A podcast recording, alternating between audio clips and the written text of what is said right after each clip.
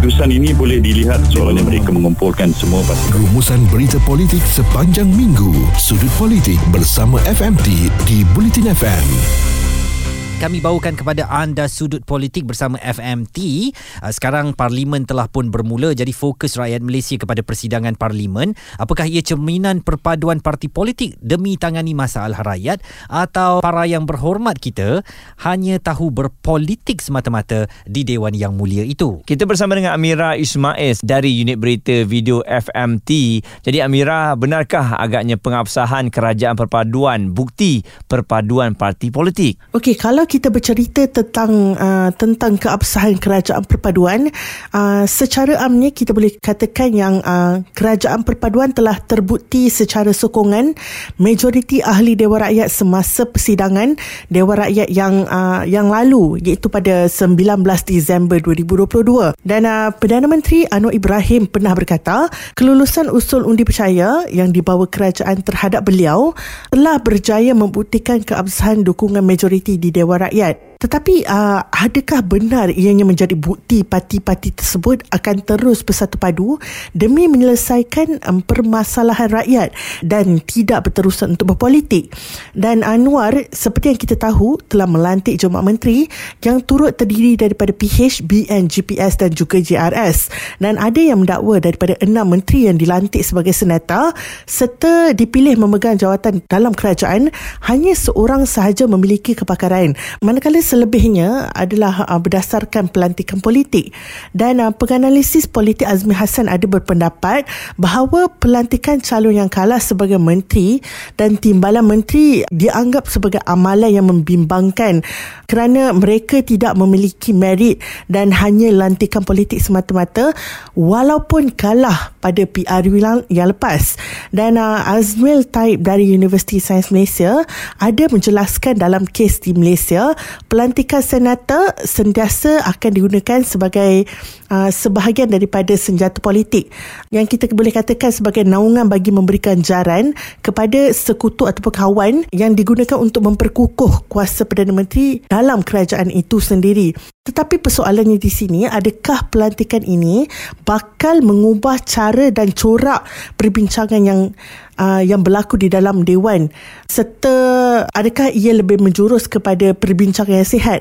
Atau ia bakal menjadi medan bagi peperangan politik dalam kalangan ahli yang berhormat? Dan Amira um, yang di Pertuan Agong bertitah serta memberi peringatan kepada semua ahli yang berhormat eh, supaya tumpu usaha memastikan kestabilan dan tidak mengganggu gugat kedudukan Perdana Menteri Datuk Seri Anwar Ibrahim apakah ini boleh dicapai um, menyusul kepada titah diraja ini? Okey yang di Pertuan Agung secara jelas telah menitahkan yang semua ahli parlimen harus bekerjasama bagi mengekalkan perpaduan yang telah dicapai Uh, yang itu iaitu kita yang boleh merujuk kepada kerajaan perpaduan yang ada pada ketika ini uh, dan juga melupakan segala kemulut politik demi kepentingan negara dan uh, titah baginda itu kita boleh lihat mewakili suara rakyat yang inginkan kesejahteraan yang kita boleh katakan dah penat dengan segala kontroversi yang ada sejak akhir-akhir ini. Dan uh, baginda turut mengingatkan yang ahli Dewan Rakyat dan Dewan Negara untuk jangan bersikap menilik balas atau menanti pujian. Dan uh, perlu menjaga nama baik serta kehormatan dan turut berkhidmat uh, sepenuh hati. Dan pesanan ini bukannya sesuatu yang retorik semata-mata. Memandangkan rakyat rakyat sendiri sudah penat dengan segala kontroversi yang berlaku sejak akhir-akhir ini.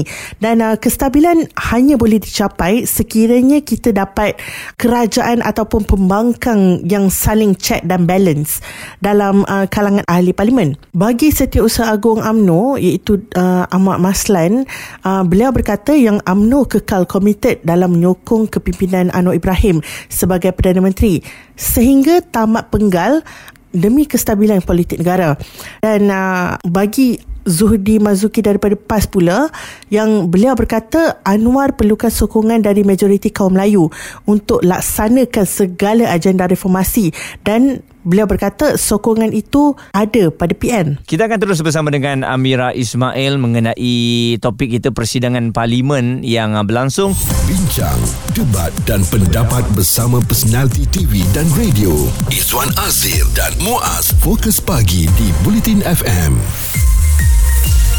Kita masih lagi membicarakan mengenai persidangan parlimen yang sedang berlangsung.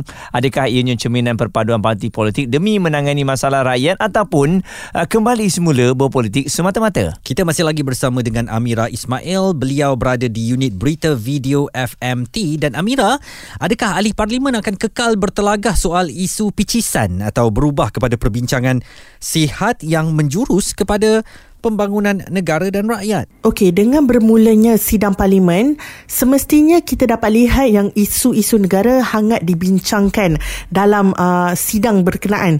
Dan uh, ini termasuklah isu-isu yang melibatkan rakyat, ekonomi, pendidikan dan bermacam-macam lagi. Sebagaimana yang kita uh, dengar uh, titah baginda pada Isnin yang lalu, kita mengharapkan sesuatu yang berbeza lah daripada uh, sidang parlimen yang uh, akan datang seterusnya ini.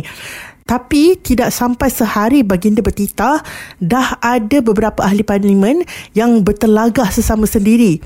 Contohnya Ketua Pembangkang Hamzah Zainuddin ditemplak oleh seorang uh, ahli parlimen iaitu ahli parlimen Bayan Baru iaitu Sim Sezin kerana Hamzah bercakap mengenai demokrasi dan uh, sedangkan kata Sim Hamzah pernah bertindak authoritarian ketika menjadi pe- menteri dalam negeri dan Hamzah pula menggesa kerajaan untuk kurang bercakap dan lebihkan bekerja untuk menyelesaikan masalah-masalah yang berkaitan dengan rakyat.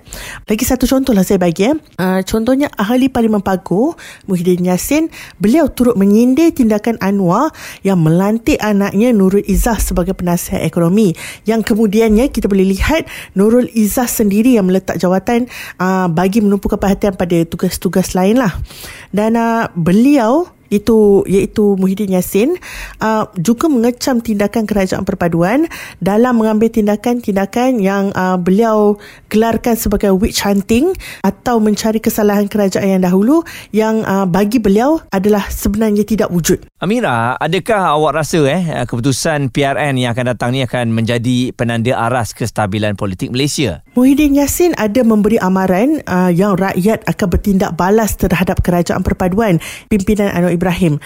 Menjelang PRN uh, di enam negeri kerana mencipta pelbagai tuduhan uh, ke atas gabungan Perikatan Nasional.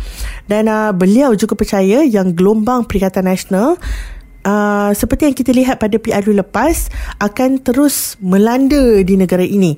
Dan beliau berkata yang enam buah negeri yang bakal uh, mengadakan PRN akan ditarah. Nah, dan uh, ini saya quote daripada beliau there will be backlash And then uh, ada beberapa negeri yang uh, dikatakan uh, bakal bakal mengadakan PRN telah bersetuju untuk bekerjasama sesama sendiri terutamanya negeri-negeri yang melibatkan ataupun yang ditakbir oleh Pakatan Harapan. Uh, menurut Amal Fauzi Abdul Hamid daripada Universiti Sains Malaysia beliau berkata yang keutamaan paling penting Anwar ketika ini adalah demi memastikan PH dengan BN untuk bekerjasama di peringkat pusat maupun di peringkat negeri. Dan uh, ini termasuk pilihan raya kerajaan tempatan sekiranya ianya diadakan juga. Dan uh, bagi Oesan dari Institut Hal Ehwal Antarabangsa Singapura, beliau ada berkata yang sasaran utama bagi PH dengan BN uh, menuju PRN untuk tidak bertembung sesama mereka dan uh, ia turut mengurangkan uh, kebarangkalian ataupun kelebihan kepada Perikatan Nasional daripada sudut untuk perpecahan undi. Tapi persoalan pokok yang kita dapat lihat di sini lah kan, um, adakah keadaan di Dewan Rakyat mencerminkan keadaan sebenar kestabilan di lapangan? Dan uh, sedikit sebanyak ia dapat memberi gambaran apa yang akan berlaku semasa atau selepas PRN berlaku nanti. Penjelasan daripada Amira Ismail di unit berita video FMT untuk sudut politik pada minggu ini persidangan parlimen. Apakah ia cerminan perpaduan parti politik demi tangani masalah rakyat atau ahli politik kita masih sekadar berpolitik semata-mata di Dewan Rakyat? Keputusan ini boleh dilihat soalnya mereka mengumpulkan semua parti Rumusan berita politik sepanjang minggu. Sudut politik bersama FMT di Bulletin FM.